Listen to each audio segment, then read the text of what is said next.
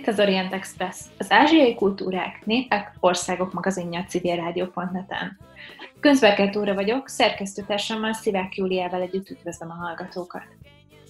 India távoli, egzotikus és misztikus világa főként a 20. század második felétől jelentős hatást gyakorolt nyugaton a művészeti ágakra, többek között a zenére. Például gondoljunk csak a legendás Ravi Shankar szitárművész hatására, a Beatles zenéjére. Illetve a jazz és világzene rajongóinak biztosan nem kell bemutatni John McLaughlin gitárművész formációit, mint például a Shaktit vagy a Mahavishnu orkesztrát. Az indiai kultúra, a spirituális és zenei világ hatása a vasfüggöny keleti oldalára is elért, és a jó indiai-magyar kapcsolatoknak köszönhetően a magyarok számára is volt lehetőség eljutni Indiába. Az Orient Express idei első adásának vendége Lantor Zoltán hegedűművész, a hazai jazz, elektronikus és világzenei szcéna meghatározó alakja. Lantos Zoltán rabul ejtette az indiai zene, nyolc és fél évig élt, tanult és tanított új Delhiben, és összetéveszthetetlen zenei stílusában rendszeresen felbukkannak indiai klasszikus zenei motivumok. Műsorunkban az Indiában töltött évekről, a kinti tanulmányairól és koncertjeiről, és az indiai zenéről beszélgetünk vele. Az Orient Express adásainak elkészültét a Magyar Nemzeti Bank támogatja. Felhívjuk hallgatóink figyelmét, hogy az Orient Express adásai nem csak a civilrádió.net-en hallgathatók, hanem podcastként az interneten is, az expressorient.blog.hu oldalon, a YouTube csatornánkon, továbbá a Soundcloudon, a Spotify-on, az iTunes-on és a többi podcast alkalmazásban, méghozzá bárhol, bármikor, bármilyen kütyüvel. A járványhelyzet miatt az Orient Express mai adását Zoomon keresztül készítjük. A szokásosnál rosszabb hangminőségért megértésüket kérjük. Nagyon nagy szeretettel köszöntöm Lantos Zoltánt az Orient Express stúdiójában, és köszönöm szépen, hogy elfogadtad a meghívásunkat. Köszönöm a meghívást. Zoli, az első kérdésem lehet, hogy egy kicsit sablonosnak tűnik, de egyszerűen muszáj megkérdeznem így a beszélgetés elején, hogy hm. kerültél Indiába? Ugye nyolc és fél évet éltél ebben a fantasztikus országban, hogy, miként, miért pont India? Hát ez egy relatíve hosszú folyamat volt. Én, ha jól emlékszem vissza, ez nagyon-nagyon régen volt. Kb. 16 éves lehettem, amikor több oldalról történtek befolyások. Egyrészt egy utcai krisnás a kezembe nyomott valami könyvet, és akkor azt elkezdtem olvasni, ami hát nekem 16 évesen budafoki gyereknek rendkívül izgalmas és kozmikus és mindenféle volt, és tehát, hogy azért megragadta a fantázia világomat. Nagyjából ugyanebben az időben volt, hogy így felfedeztem a, a jazz de a jazznek is a, az éppen aktuális, a modern vonulatát, a Mahavishnu orkestrát. Ez a 60-as évek vége, 70-es évek eleje közepe volt, és ez az a világ volt, amikor, amikor India, mint olyan, az indiai üzenet, lélek, a guru, a hinduizmus, a vallás, a hippizmus, ez mindegy ilyen hatalmas egyveleget képzett, és gyakorlatilag letarolta a nyugatot, mint egy, mint egy nagy kamikáze szél, és, és pont ennek az áramlatnak voltam én akkor ilyen siheder módon a kommunista Magyarországról ilyen, ilyen kis feltörekvő alanya, ilyen kis nyitott alanya, úgyhogy ez, ez nagyon nagy hatással volt rám, és hát tulajdonképpen ez volt az első mozzanat, hogy egyrészt, hogy, hogy India után érdeklődni kezdtem, akkor a jazzben, tehát az improvizációban, amit szintén akkoriban fedeztem föl, nagyon nagy szerepe volt szintén az ilyen keleti áramlatoknak, ott volt a jazz rock, mint mondtam, a Mahavishnu Orchestra című zenekar, John McLaughlin fantasztikus világhírű és ma is létező világsztár gitárossal, és hát mondom, valahogy, valahogy elkapott ez a, ez a keleti szél, és persze akkoriban még azt gondoltam, hogy, hogy mindez így marad, és, és életem végig így lesz. De a lényeg az, hogy elkezdtem e felé orientálódni. Ugyanakkor a később aztán ilyen 18-19 éves koromban az Zeneművészeti Főiskolán Földes László drága világhírű tanárúrunk zenetörténeti óráin hallgattuk Ravi Shankart először, amiből egyáltalán semmit nem értettem a hangzásból, de annyira, annyira hihetetlenül impulzív és, és megragadó volt, hogy persze aztán később már mindent értelmezni tudtam. Tehát lényeg az, hogy valahogy meg, megragadt bennem ez az, ez az indiai, spirituális, elképesztő, pszichedelikus, és, és minden, ami nyilván akkor, akkoriban a levegőben volt.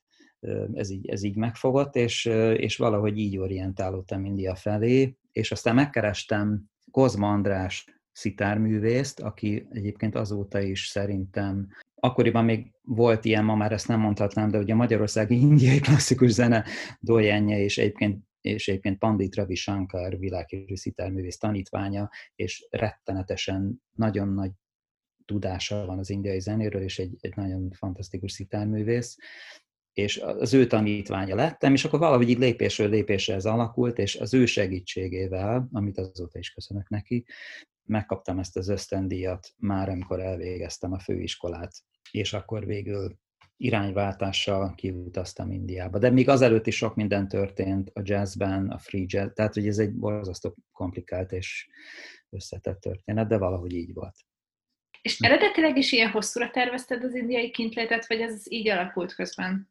Nem, én általában azért annyira nem tervezek semmit, tehát hogy valószínűleg alkatilag is, és később Később az indiai életfilozófia erősen megerősítette ebben, hogy ne tervezzünk nagyon előre semmit. Woody Allennek volt egy ilyen mondása, hogy igen, hát hogyha röhögni akarsz, akkor, akkor mesélj Istennek a terveidről. Tehát, nem terveztem ennyire, egy két éves ösztöndíjat kaptam, illetve pontosabban egy egyéves ösztöndíjat, ami meghosszabbítható volt két évig, és már rögtön akkor valahogy úgy döntés elé kényszerültem, hogy akkor most maradjak, vagy hazajöjjek, és természetesen abszolút úgy éreztem, hogy, hogy ott, ott kell maradnom. Ez egy fantasztikus év volt az életemben, egy, tehát a szocialista Magyarországról, ez 85-öt beszélünk, 84-ben végeztem a Zeneakadémián, és a Zeneművészeti Főiskolán, 85-ben kimentem, és ez egy valami hihetetlen újjászületés volt, megmerítkezés, a mély vízbe való lemerülés, egy újfajta szabadság, felfedezés, és minden, amire én egyébként gyerekkorom óta vágytam. Tehát, hogy ez fantasztikus volt. És akkor ezt értemszerűen meghosszabbítottam még egy évvel, és addigra már eltelt két év, és akkor már az ember úgy érzi, hogy most már nincs is annyira kedve hazamenni, és akkor még ott marad, ott kaptam egy, még, még, még két hosszabbítást, vagy hármat, ha jól emlékszem. Bocsáss meg, hol volt ez az ott? Ez az ott új, igen, bocsánat, ez új Delhiben volt. Volt egy úgynevezett magyar-indiai kulturális csereprogram, és ennek a kereteiben kerültem ki. Hát ez mondom, még a régi időben volt, egyébként maga az ösztöndíj elnyerése sem volt egyszerű feladat, mert ilyen kormányközi parák voltak több szinten, és gyakorlatilag azt kell mondjam, hogy az utolsó pillanatban kerültem ki ezzel a nagyon-nagyon olcsó, kevés kis, viszont egy vagy két éves ösztöndíjjal, ami mint 75 dollár volt havonta, tehát ez egy rossz vicc volt akkor is, tehát igazából a saját pénzemből, ami nem nagyon volt, de azért abból, abból mentem ki és menekültem ki, és szerintem ez egy fantasztikus sorsfordító döntés volt számomra, azóta is úgy érzem. És aztán persze kimaradtam, hosszabbítgattam, ennek egyébként van másik oldala is, annyiban, hogy a magyar hadsereg közben évente küldözgetett behívókat, hogy be kéne vonulnom az egy, vagy már, aztán később egy lett, de eredetileg másfél éves military service-re. Tehát, hogy ezt, ezt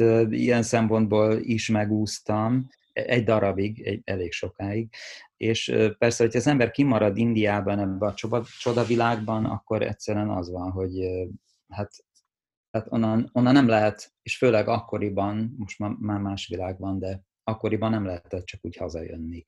Tehát, hogy az embernek nem volt kedve. Nagyon-nagyon sok kérdésem van ez az egészen kapcsolatban, de most ez kicsit konkrétabb kérdés az az, hogy te milyen formátumban tanultál kint, kihez jártál, valamilyen formális képzésben vettél részt, vagy be kellett költöznöd egy guruhoz?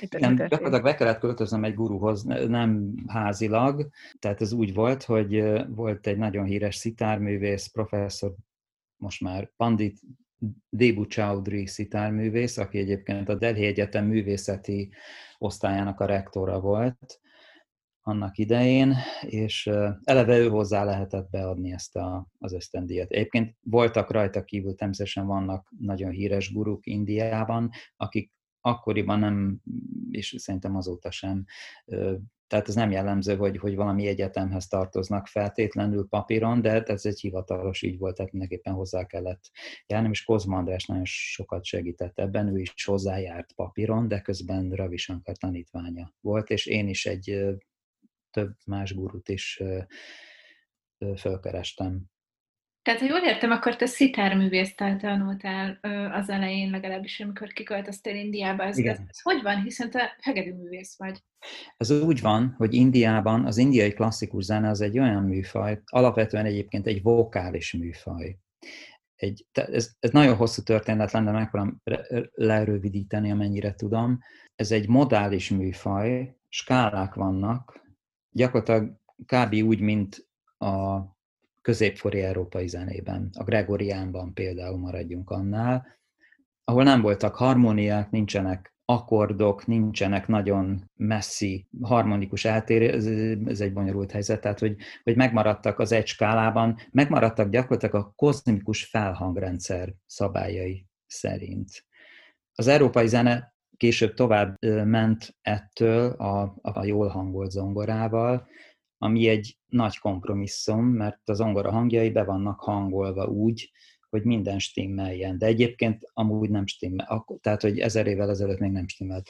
Lényeg az, hogy India megmaradt ennél a szabályrendszernél, és azt abban a dimenzióban teljesedett ki, egy ilyen mikrokozmoszt kialakítva. Tehát mindig egy hang az alaphang, és ahhoz képest mindenféle skálák és, és, és mindenfélék vannak. Tehát Indiában gyakorlatilag majdnem teljesen mindegy, hogy valaki milyen hangszerestől tanul. Mondjuk általában szitárosok szitárosoktól tanulnak, száród, ami egy másik gyönyörű észak-indiai hangszer, a száródosoktól tanulnak, fuvalisták a fuvalistáktól tanulnak, de mindenki más, vokalisták, hegedűsök is vannak, szárángisok és, és mindenféle egyéb hang, dalamhangszeresek, meg egyébként is bárkitől, nagymestertől tanulhatnak. Tehát az indiai zene az úgy néz ki, hogy van egy vokális alaprendszer, ami működik, mint olyan, tehát az az etalon, és a szitár is ahhoz képest működik, és a száród, és minden más hangszer. Úgyhogy gyakorlatilag bármilyen gurutól tanulhatsz, a zene, a dallamvilág, a szisztéma, a rendszer, a, a mikrotonikus hangok, a, a skálarendszer, az mind ugyanaz az egészben. Úgyhogy gyakorlatilag, tehát ha egyszer már a technikát elsajátította, ami nekem egyébként jó volt, nekem jó technikám volt a, a zeneakadémia miatt, és ezt át tudtam változtatni egy ilyen indiai technikával, ami egyébként eléggé más. Tehát ez így tud működni, és ez, ez abszolút jellemző Indiára. Tehát mindenféle hangszereseknek mindenféle hangszeres tanítványai is vannak. Tehát gyakorlatilag hegedűstől miatt nem is tanultam, és bocsánat, hogy megjegyzem, de azért is, mert a technikám, mint hegedűs, az jobb volt általában, mint a, az észak-indiai hegedűsöké. Tehát, ha jól értem, akkor alapvetően egy gondolkodásbeli váltásra volt szükséged, egy teljesen más rendszer kellett hmm. megtanulnod. Laikusoknak feltételezve azt, hogy a, a hallgatók többsége talán nem zenész.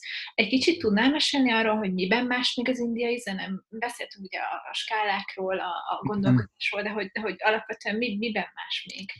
Igen, hát gyakorlatilag két fő összetevője van, a dallam és a ritmus az indiai zene, mint minden keleti zene általában egy, egyfajta szólista műfaj. Tehát van egy szólista, aki viszi a dallamot, a rágát Indiában, a makámot az arab világban, vagy tehát, hogy az egész keleti világ ez ilyen szempontból összefügg, és van egy ritmusvilág, ami Indiában hihetetlen magasságokba emelkedett, ugyanúgy, mint a dallamvilág. Mondjuk ez egész Indiára jellemző, hogy, hogy tehát, hogy ezt, ezt most meg leszögezném, hogy, hogy India, mint egy egész kultúra, az, az egy nagyon-nagyon sok öt vagy több ezer évre visszamenő töretlen folyamatosság, ami a világon nincs. Tehát India ebből a szempontból, mint tradicionális kultúra, szerintem totálisan egyedülálló. Tehát olyan, olyan mint az, az ősi Görögországot néznénk ma modern szempontból. Szóval, hogy, hogy abban különbözik a nyugati zenétől, hogyha ez a kérdés, hogy dallamvilágok vannak és ritmusvilágok vannak, ezeknek az ötvezete, iszonyatosan sok permutációja és iszonyatosan komplex felépítése, ami gyakorlatilag egy életet követel, amíg az ember megtanulja, de persze az indiai guruk szerint egy élet sem elég. Mondok erre egy nagyon jó hasonlatot, ez így kering a indiai klasszikus zene zsargonjában, hogy, hogy egy régi guru azt mondta, hogy hogyha megkérdezték tőle, hogy mi a különbség az indiai zene és a nyugati zene között, hogy a nyugati zene. Az nem egy hajó, ami kifut a tengerre, és az összes kikötőben megfordul, és össze-vissza kering, és megpróbálja megmérni a tenger felszínét és teljességét tenni. Ehhez képest az indiai klasszikus zene az egy olyan hajó, ami kifut a tenger közepére, valahol megáll, és leengednek egy mérő ónt, és megmérik a tenger mélységét.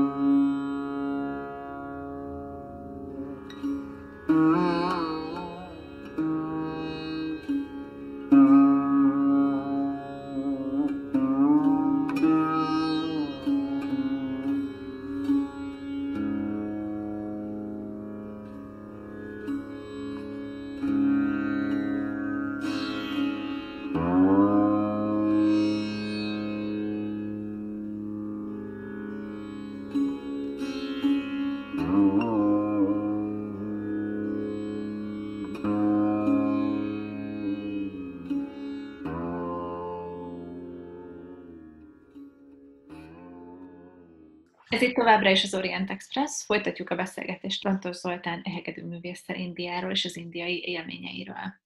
A szünet előtt beszélgettünk már arról, hogy hogy kerültek Indiába, szó volt egy kicsit már az indiai zenéről is, illetve az indiai klasszikus zene sajátosságairól. Szeretnék még egy picit kérdezni arról, hogy hogyan telt ez a nyolc és fél év, amit te Indiában töltöttél. Ugye Delhiben kezdted a tanulmányaidat, de feltételezem, hogy nem maradtál végig ott. Hol tanultál még? Kiktől tanultál még ez alatt a sok év alatt? Mhm. Hát alapvetően Delhiben maradtam abból a szempontból, hogy az ösztöndíjam eleve oda kötött, tehát ez egy hivatalos keret volt, bár egyébként nagyon kevés pénz volt. Tehát gyakorlatilag főleg abból éltem, hogy én lettem új Delhiben, a, és Delhiben a, a, a nagy fehér hegedű tanár. Klassz, európai klasszikus zenében, és akkor kaptam állást először a Delhi School of Musicban, azt, azt hamar elhagytam, mert az egy nagyon súlyos, nehéz, bár szép munka volt, és aztán az amerikai követségen kaptam állást, és, és ott tanítottam három-négy évig, és közben rengeteg magántanítványom volt, tehát igazából ebből tartottam fel magam, mert a maga az ösztöndíj az sajnos eléggé hát, gyér volt. Kik szeretnének Delhiben hegedűt tanulni, klasszikus hegedűt? Milyen fajta tanítványaid voltak, milyen társadalmi osztályból kerültek ki? Miért érdekelte őket ez? Hát egyrészt Delhiben azért, és gondolom minden indiai metropolisban van egy fajta anglo-indiai, nyugati orientált, és hát ez volt, ez már régen volt, most már azért más világ van, bár ez valószínűleg jellemző. Tehát, hogy volt egy pár indiai tanítványom, egyébként van, volt egy tanítványom, aki később Amerikába került hegedű szakon. Ő az egyetlen tanítványom, aki ilyen, ilyen kvázi sokra vitte, és ezen kívül volt nagyon sok indiai tanítványom, akik egyébként nagyon tradicionális indiaiak voltak, de érdeklődtek a, a nyugati zene felé, és főleg a hegedű felé, és ezen kívül rengeteg japán, koreai, finn, svéd, amerikai és minden, mindenféle követségi alkalmazott csemeté voltak a tanítványaim. Indiai klasszikus zenét is tanítottál, vagy tanítasz ma már Magyarországon? Hát volt, volt egy-két tanítványom, annyira nem tanítok, egyrészt azért, mert hát mondhatnám, hogy nincs, nincs rá nagy kereslet. Nyugat-Európában és Amerikában van sokkal nagyobb kereslet rá, de ott rengeteg indiai művész él már, rengeteg tablás, Amerikában külön iskola van, egyébként Ravi Shankar által alapított RIMPA Institution, és Kaliforniában valahol a hiszem San Rafael környékén az Ali Akbar School of Music, tehát hogy, és, és Rotterdamban is van egy indiai klasszikus zeneiskola, ahova járnak az indiai guruk, a legnagyobbak tényleg. Úgyhogy annyira nem tanítok, most már egy picit más világ van, és ezt egy nagyon picit magam mögött hagytam ezt az egészet, abból a szempontból, hogy beépült, mindez beépült az én jazz és improvizatív stílusomba, de egyébként van, van egy ilyen zenekarom a Samsara már régóta, és most úgy tűnik, hogy talán újraélesztjük ezt. Az indiai követségen mindig dolgozik két vagy három évig egy indiai tabla művész tanár, és vele, vele mindig tudunk kollaborálni. Igen, pont erről szerettem volna kérdezni, hogy ugye szitárművésztől tanultál el Indiában. Igen. Mit tudtál kezdeni egy négy húros hegedűvel, egy európai hangszerrel az indiai tanulmányait során? Tehát ez így hogy változott az, hogy, hogy állsz a hangszerethez, illetve... Igen, igen, ez, ez nagyon-nagyon jó kérdés, mert a, egyébként a négy húr is elég, tehát hogy Indiában, ezt most gyorsan elmondom, hogy India tradicionálisan két világra osztódik, Észak-Indiára, tehát kulturális és főleg zenei szempontból Észak-Indiára és Dél-Indiára. Észak-Indiát sokkal inkább meghatározza egyfajta vegyes arab-muszlim behatás, Dél-India pedig az a világ, ahol az ősi dravida kultúra úgy le, le, levonult és lemaradt délen, és egy sokkal kötöttebb, tradicionálisabb, ősibb indiai világ alakult ki, és furcsa módon a, a kelet-indiai társaság jó voltából a nyugati hangszerek például a hegedű, az oda került Indiába, és ezt, ezt, erre valahogy rákattantak Dél-Indiában főleg, mert rendkívül jó hangszer volt arra, hogy, hogy egy vokalistát kísérjenek, és, és ott, ott ez egy hatalmas tradícióvá nőtte ki magát, és ma a dél-indiai művészek ö, fantasztikus pályafutásokat élnek meg Dél-Indiában. Észak-Indiában egy picit más a helyzet, mert ott a tradicionális vokális hangszer kíséret az a szárangi volt, ami egyébként az én egyik kedvenc hangszerem, az egy csodálatos hangszer, rengeteg húrral, egy ilyen, hát most nem tudom leírni rádióban értelmszerűen, de van három fő húrja, vonós hangszer értelemszerűen, úgy kell tartani, mint a csellót, és egy ilyen nagyon rustikus vonóval történik a, maga a vonózás, és a, és a bal kézben pedig a köröm ágyjal hozzáírünk a nagyon vastag és keményre felhúzott bélhúrok oldalára, és úgy, úgy siklik a kéz. Ez egy borzalmas nehéz technika, én ezt, én ezt gyakoroltam fél évig Indiába. Bele lehet pusztulni, és csodálatos közben.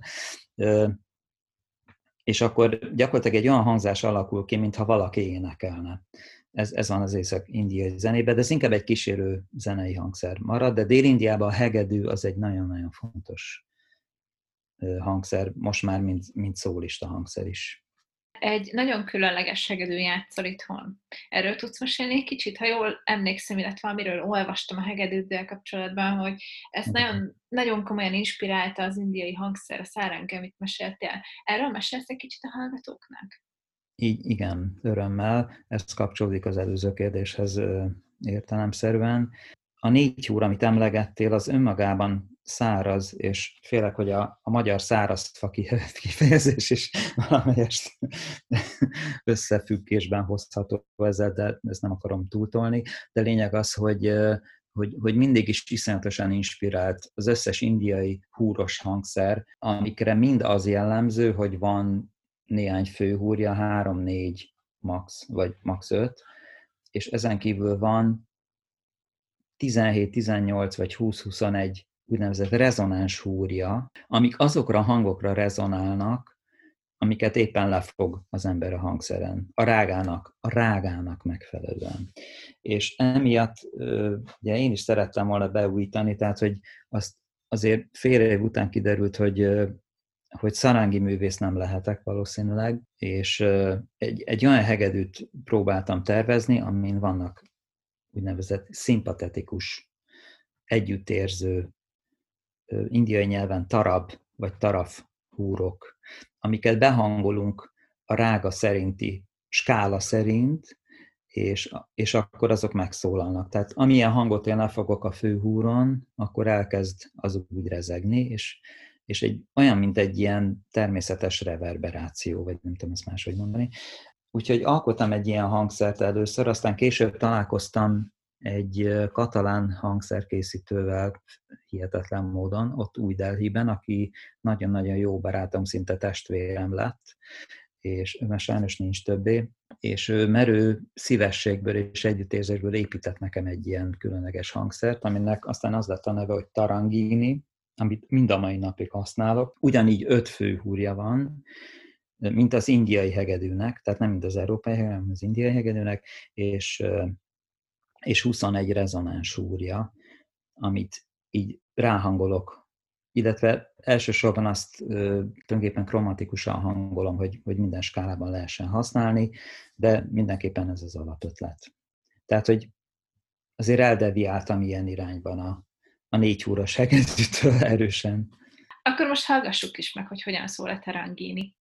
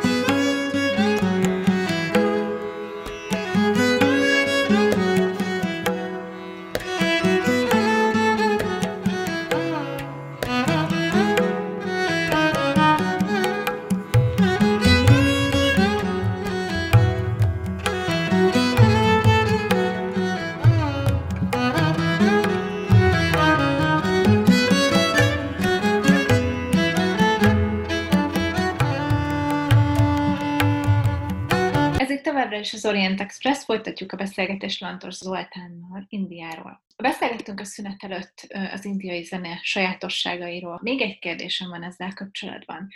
Ugye te alapvetően jazzzenész vagy, klasszikus hegedűművészként végeztél, de inkább a jazz világában helyeztél el. Mekkora teret hagy az improvizációnak a klasszikus indiai zene?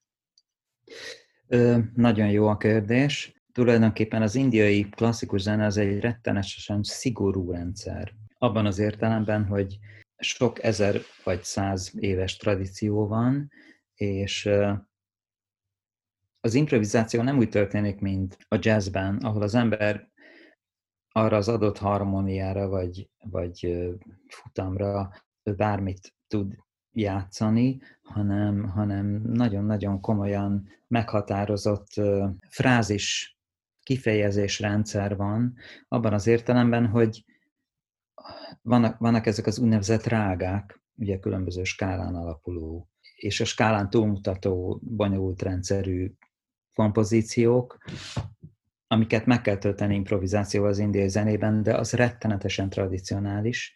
A közönség ezeket tudja, dallamról, frázisról frázisra, és, és hogyha nem azt játsza az ember, akkor, az rettenetesen gáz. Tehát, hogy akkor, akkor le kell menni a színpadról.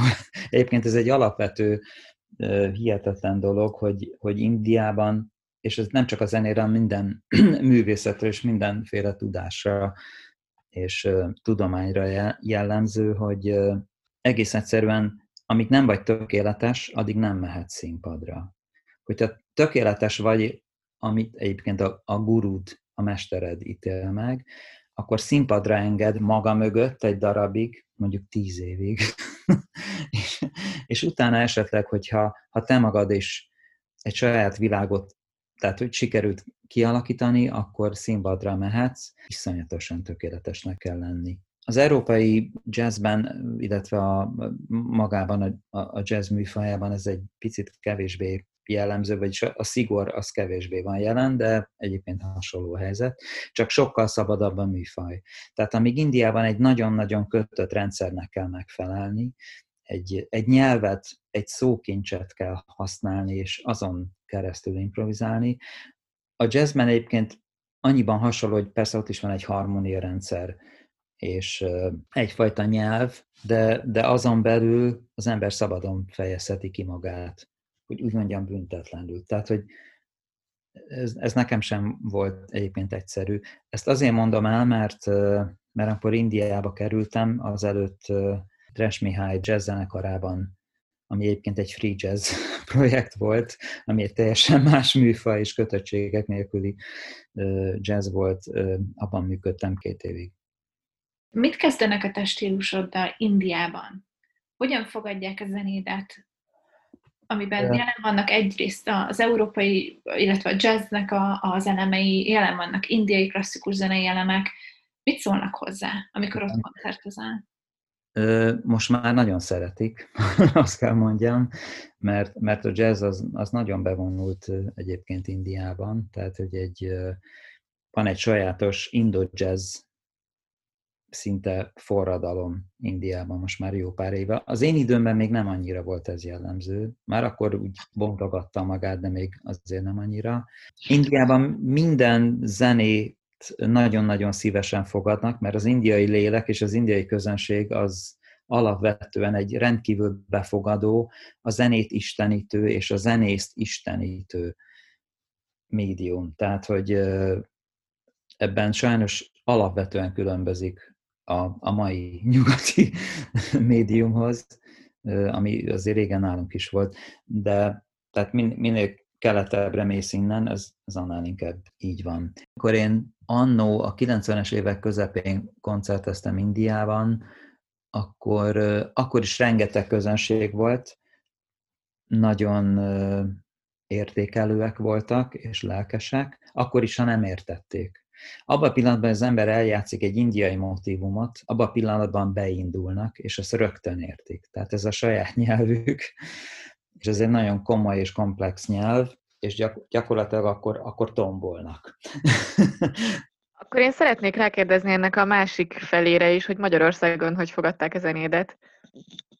Ö, általában szerintem jól fogadják, tehát hogy, hogy van egy, azért van egy törzsközönségem, akik erre befogadók, de amúgy a nagy közönség az nagyon messze van ettől, minden, ami indiai manapság. Tehát, hogy ez a 60-as, 70-es évekbeli mozgalmaktól nagyon eljutottunk oda, hogy ez, ez már nagyon lecsengett. És, de nem csak ez a lényeg, hanem az is a lényeg, hogyha mondjuk egy, egy, egy DJ-jel, egy elektronikus projektben játszom, akkor is, akkor is ott, van, ott van az indiai feeling és az indiai, hogy mondjam, az indiai zenének van egy, van egy nagyon-nagyon fontos uh, alapvető, hát nem mondom, hogy törvénye, de egy ilyen összetevője, amit egyébként Ravi Shankar, Pandit Ravi Shankar mondott ki maga, hogy uh, mindent meg lehet tanulni, minden rágát, minden tananyagot évtizedek alatt, de azt, hogy az ember játszik, bármilyen hangszeren játszik, játszik egy darab hangot, egy hangot, egy darabig, és azt élővé tudja tenni, az, az egy külön művészet. És azt nem lehet megtanulni senkitől, vagy ha meg is lehet, az a legfontosabb, hogy azt élővé tegye. Tehát ami a színpadon van, az megszólal, és az indiai zene egyébként különlegesen alkalmas erre, mert, mert ez egy ilyen mesélő, beszélő frázis, melodikus műfaj. Ha, ha az a csoda megszületik, akkor az fantasztikus. Egyébként számomra ugyanebből következik az, hogy, hogy, hogy az indiai klasszikus zene, ami alapvetően egy ilyen bizonyos értelemben iskolai műfaj, tehát nagyon sokáig kell tanulni.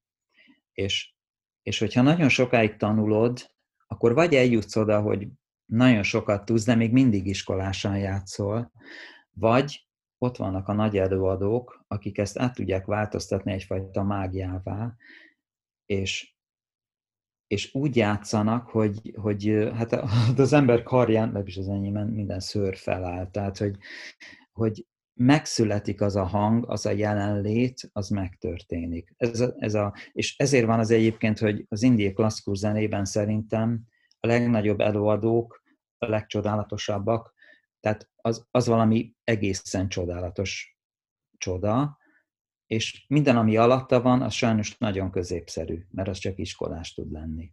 Ez, ez a maga műfaj a rendszer miatt van. Rengeteget jártál vissza, jársz vissza koncertezni, most ugye nyilván a koronavírus járvány miatt nem nagyon hát, lehet utazni, de előtte jártál rengeteget vissza Indiába koncertezni. Vannak-e kedvenc helyszíneid? Vannak-e olyanok, amik, amik különleges élményként maradnak meg, és maradtak meg? Hát Delhi, ahol éltem, az mindenképpen különleges, és egyébként minden metropolisban, Delhi, Mumbai, Madras, Chennai, ma már, az én koromban mindenek más neve volt, ez meg a másik. Tehát a, a közönség az, az, az teljesen fantasztikus és, és befogadó. De biztos vagyok benne, hogy vannak sokkal kisebb helyek, ahol nem jártam, és, és ott is, tehát mondom, a zenész, a zenész, a kultúrember az ott, az ott egy küldönc, egy Isten, egy, tehát akinek, valaki, akinek küldetése van. Sok helyen jártam Indiában, például a Himalájában nagyon sokat, Ladakban, ami egy hihetetlen csodálatos élmény volt, vagy Dél-Indiában. Ezek mind, mind teljesen különböző tartalmak, ahol az indiai klasszikus zene nagyon működik, és az indiai zene mint olyan működik, az Kolkata, Mumbai, New Delhi, és még, még mondjuk van egy pár más város, ahol ez fontos, de hogyha ezt hozzátehetem, az indiai klasszikus zene szerepe is nagyon sokat változik, tehát azt hallom manapság. Én elég sokat voltam Indiában közben, és, és úgy láttam, éreztem a, a folyamatos változásokat néhány évenként, hogy az én időmben még emlékszem, hogy ott ültem este hattól reggel hatig, ilyen szabadtéri fesztiválokon, ahol ilyen iszonyatos lassú, órákig tartó csodálatos bevezető, rága bevezetők voltak, tehát hogy, hogy ez, ez félek, hogy ez ma már nem létezik, és az indiai embereknek a temperamentuma is megváltozott, és uh, alapvetően egyébként egész India le van öntve, lehet, hogy ez egy másik kérdés, de le van öntve egy ilyen amerikai popkultúrával, ami ott a bollywoodi kultúrában testesül meg, ami szerintem borzalmasan uralja a, a, úgy, amúgy a köznép agyát egy ilyen fajta furcsa illúzióban. Én, én legalábbis ezt látom.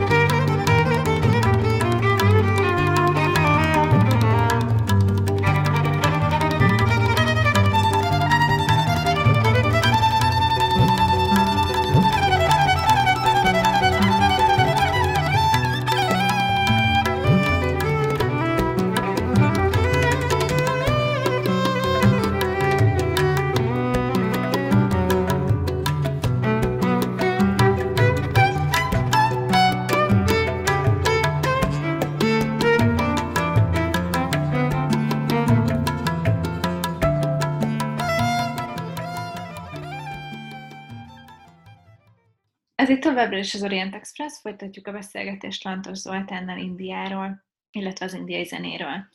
A szünet előtt beszélgettünk arról, hogy hogyan változott a klasszikus indiai zenéhez való hozzáállás Indiában, mióta te eljöttél. Ugye 1994-ben, ha jól emlékszem, akkor költöztél haza Indiába, de azóta rengetegszer voltál ott Igen. koncertezni. Mi az, amiben még változott India? Milyen változásokat látsz? Hát én csak ilyen pici pillanatképeket láttam azóta, amióta többször voltam ott pár napig. Nagyon sokat változott, elsősorban amerikanizálódott, ami főleg azt jelenti, hogy bollywoodizálódott. Tehát, hogy, hogy, hogy azt érzem, hogy azok a csodálatos tradicionális értékek, amik sok-sok ezer év óta töretlen folyamatosságban voltak jelen, és ezek ilyen pici dolgokban is nyilvánultak meg, tehát hogy, hogy emlékszem ezekre a, az éjszakai fesztiválokra, pontosabban nem olyan fesztiválokra, amik hol töltekor elkezdődtek télben, különböző klasszikus zenei művészekkel, szabadtéren, majd folytatottak egész éjszaka, és reggel, reggelig tartottak. És, és ott végig volt közönség. Ezek a tradicionális dolgok most már elveszőben vannak, sajnos Indiában is. Bollywood sok szempontból átvette a, az uralmat, mint, mint nagyon commerce, nagyon divat, nagyon, hát nehéz ezt kifejezni. Ez persze jó vagy rossz, ez nem az én dolgom megítélni. India azért egy extrém világ, tehát hogy amióta beléptek a mobiltelefonok, azóta egyfolytában telefonálnak. Bollywood olyan szinten felrobbant, és annyira tökéletes technikailag, tehát annyira, annyira utálonzza a nyugati világot, hogy, hogy elképesztő, és teljesen megváltozott. Tehát a fiatalok élete az teljesen megváltozott, szerintem neki fogalmuk sincs ezekről a, ezekről a dolgokról, hogy mondjuk az ember oda megy egy ilyen éjszakai fesztiválra, ahol egy rudra vínás, ami India egyik legősibb hangszere, játszik órákat egy lassú bevezetőt, és közben icipici terrakotta csészékben lehet indiai teát kapni, és amit utána eldobsz, mert az egy mert ez csak egy kis terrakotta csésze. Hogy ez a tradicionális világ, ez egy picit szerintem elveszőben van, és minden nagyon megy, a commerce, a divat, a Bollywood, a tehát hogy ebbe az irányba, és, és Bollywood az egy, az egy külön történet, mert teljesen más, mint Hollywood. Tehát ennek az indiai változata, és bár nagyon kedves és nagyon édes, de, de szerintem nagyon durván furcsa is, legalábbis nekem azóta, amióta Indiába éltem. Én azon gondolkoztam, miközben ezeket a dolgokat mondtad, hogy igen, Persze, azzal én is egyetértek, hogy Indiába felgyorsult az élet, és most már egészen más szeretnének a szülők is a gyerekeiktől, hogy tanuljanak mm. IT-t, és ne azt, hogy tanuljanak rudravínet, vagy ilyesmi, de hogy Igen. 30 évvel ezelőtt mennyire volt ez egy ilyen átlagos elfoglaltság, hogy az ember klasszikus zenei koncertre jár, hiszen például azért itt sem járt mindenki klasszikus zenei koncertre Magyarországon se, Indiába. Ez egy ilyen népszerűbb elfoglaltság volt, vagy egész egyszerűen mondjuk az elit járt többet klasszikus zenei koncertre, mint most ezt? Hogy látod? Szerintem nem az elit járt, hanem, hanem a köznép járt, és az egy közkultúra volt, gyakorlatilag az egyetlen kultúra. Ez valószínűleg azért is lehetett, mert az egész Gandhi família, tehát az egész, tehát Indira Gandhi, Rajiv Gandhi és, a, és az egész Gandhi kormányzatok alatt India azért relatív egy zárt világ volt, és igyekezett a saját forrásaiból fenntartani magát. Egyrészt, másrészt a, a saját kultúráját propagálni. De aztán később ez, ez, ez nagyon-nagyon, tehát ez, ez borzasztóan megváltozott. Ma meg már, már teljesen, teljesen más világ van. Akkor, hogyha már így a változásokról beszélünk, akkor engem még az is nagyon érdekelne, hogy a magyar közönségnek az érdeklődése hogyan változott meg India iránt? Ugye mondtad, hogy a 60-as, 70-es években ez nagyon ment, főleg az amerikai mhm. közvetítéssel érkezett indiai kultúra. Hogy azóta te hogy látod a saját koncertjeiden változnak az arcok? Többen vannak, kevesebben vannak? Jobban tudják az emberek, hogy miről van szó, vagy esetleg kevésbé? Szerintem többen vannak, de nem tudják, hogy miről van szó, viszont tetszik nekik. Tehát, hogy 60-as, 70-es években valószínűleg tudták, valószínűleg nem a kommunista Magyarországon, hanem világviszonylatban, amikor ez nagyon divatban volt. Tehát én, én véletlenül pont akkor nőttem ebbe bele, és, és emiatt ez úgy, tehát nyilván, nyilván ez adta ezt a, az irányultságot. De manapság ez, ez nem népszerű, tehát India az egy picit sem népszerű, sajnos. Viszont a jóga nagyon népszerű, tehát hogy vannak indiai dolgok, amik, amik nagyon népszerűek. Egyébként furcsa módon elsősorban a jóga. Úgyhogy fogalmam nincs, hogy ez, hogy ez merre megy. Én, én maradok a saját meggyőződéseimnél, és, és hát ezt tolom. és aztán meglátjuk, hogy, hogy mi lesz. Visszanézve erre a 8-9 évre, amit Indiában töltöttél, mi az, ami a zenén kívül megmaradt belőle? Mi az, amit elhoztál Indiába, és a magadénak tudsz? Hát nagyon-nagyon sok minden. Én akkor úgy léptem be Indiába, mintha ha mély vízbe esnék. Egyébként természetesen azért is mentem Indiába, mert, mert egyszerűen spirituálisan ez vonzott rettenetesen, ez az egészen ősi, folyamatosan fennmaradó kultúra, és nyilván nagyon-nagyon sok minden beépült akkor az én lelkembe, elmémben, és hát ezek azóta is, azóta is vannak. Tehát azért nehéz erről beszélni, mert, mert ez egy hosszú történet. Tehát maga a hinduizmus, én mint gyakorlatilag vallásosan felnevelt gyerek, kikerültem oda, sőt, még, még keresztény templomokba is jártam egyébként az első két évben, és, és közben hindu templomokat is látogattam, és meg buddhista szentélyeket, meg Nizamuddin muszlim szentélyeket, és, és akkor persze rájöttem, hogy hát ez, ez, ez mindez egy valahol, és akkor az ember kinyílik, és próbálja ezt az egészet abszolválni. Tehát, hogy valahogy ez így volt. De azért nehéz erről beszélni, mert ez egy borzasztó komplex történet, és, és minden összefügg mindennel. Amit hazahoztam magammal, az mindenképpen India lelke, abból a szempontból, hogy Indiának van egy lelke, amit az ember nem lát rögtön, de ez, ez, nagyon, ez egy nagyon nagy lenyomat sok ezer év óta. Minden indiai ember lelkében, beszédében, megnyilvánulásában, ez egy ilyen felfedezhető történet, amit persze csak akkor fedezhetsz fel, hogyha már ott élsz egy ideje, tehát hogyha megtanultad ezt a fajta lelki világot, és ami számomra nagyon fontos volt a legelejétől kezdve, hogy India azt jelentette számomra, hogy, hogy nagyon-nagyon egyszerű és, és szegényes körülmények között hihetetlen spirituális, kulturális és szellemi magasságokba lehet jutni, illetve kell jutni, és ez az élet célja. Tehát számomra ez volt, ez volt a legfontosabb szempont. Nagyon köszönjük Lantos Zoltánnak, hogy elfogadta a meghívásunkat, köszönjük a hallgatóknak a figyelmet, és a Magyar Nemzeti Banknak a támogatást. Önök az Orient Express-t, a civilrádió.net ázsiai magazinját hallották. A műsor Günzberger Dóra és Szivák Júlia vezették. Felhívjuk figyelmüket, hogy az Orient Express adásai nem csak a civilrádió.net-en hallgathatók, hanem podcastként az interneten is. A címünk expressorient.blog.hu, de ott vagyunk a Youtube-on, a Soundcloud-on, az iTunes-on, a Spotify-on és a többi podcast alkalmazásban is. Facebookon pedig a Pelz Megvéter Katolikus Egyetem Modern Kelet-Ázsia kutatócsoportjának oldalán lehet megtalálni az adásokat és készítőiket. A viszonthallásra tartsanak velünk a jövő héten is! Thank you.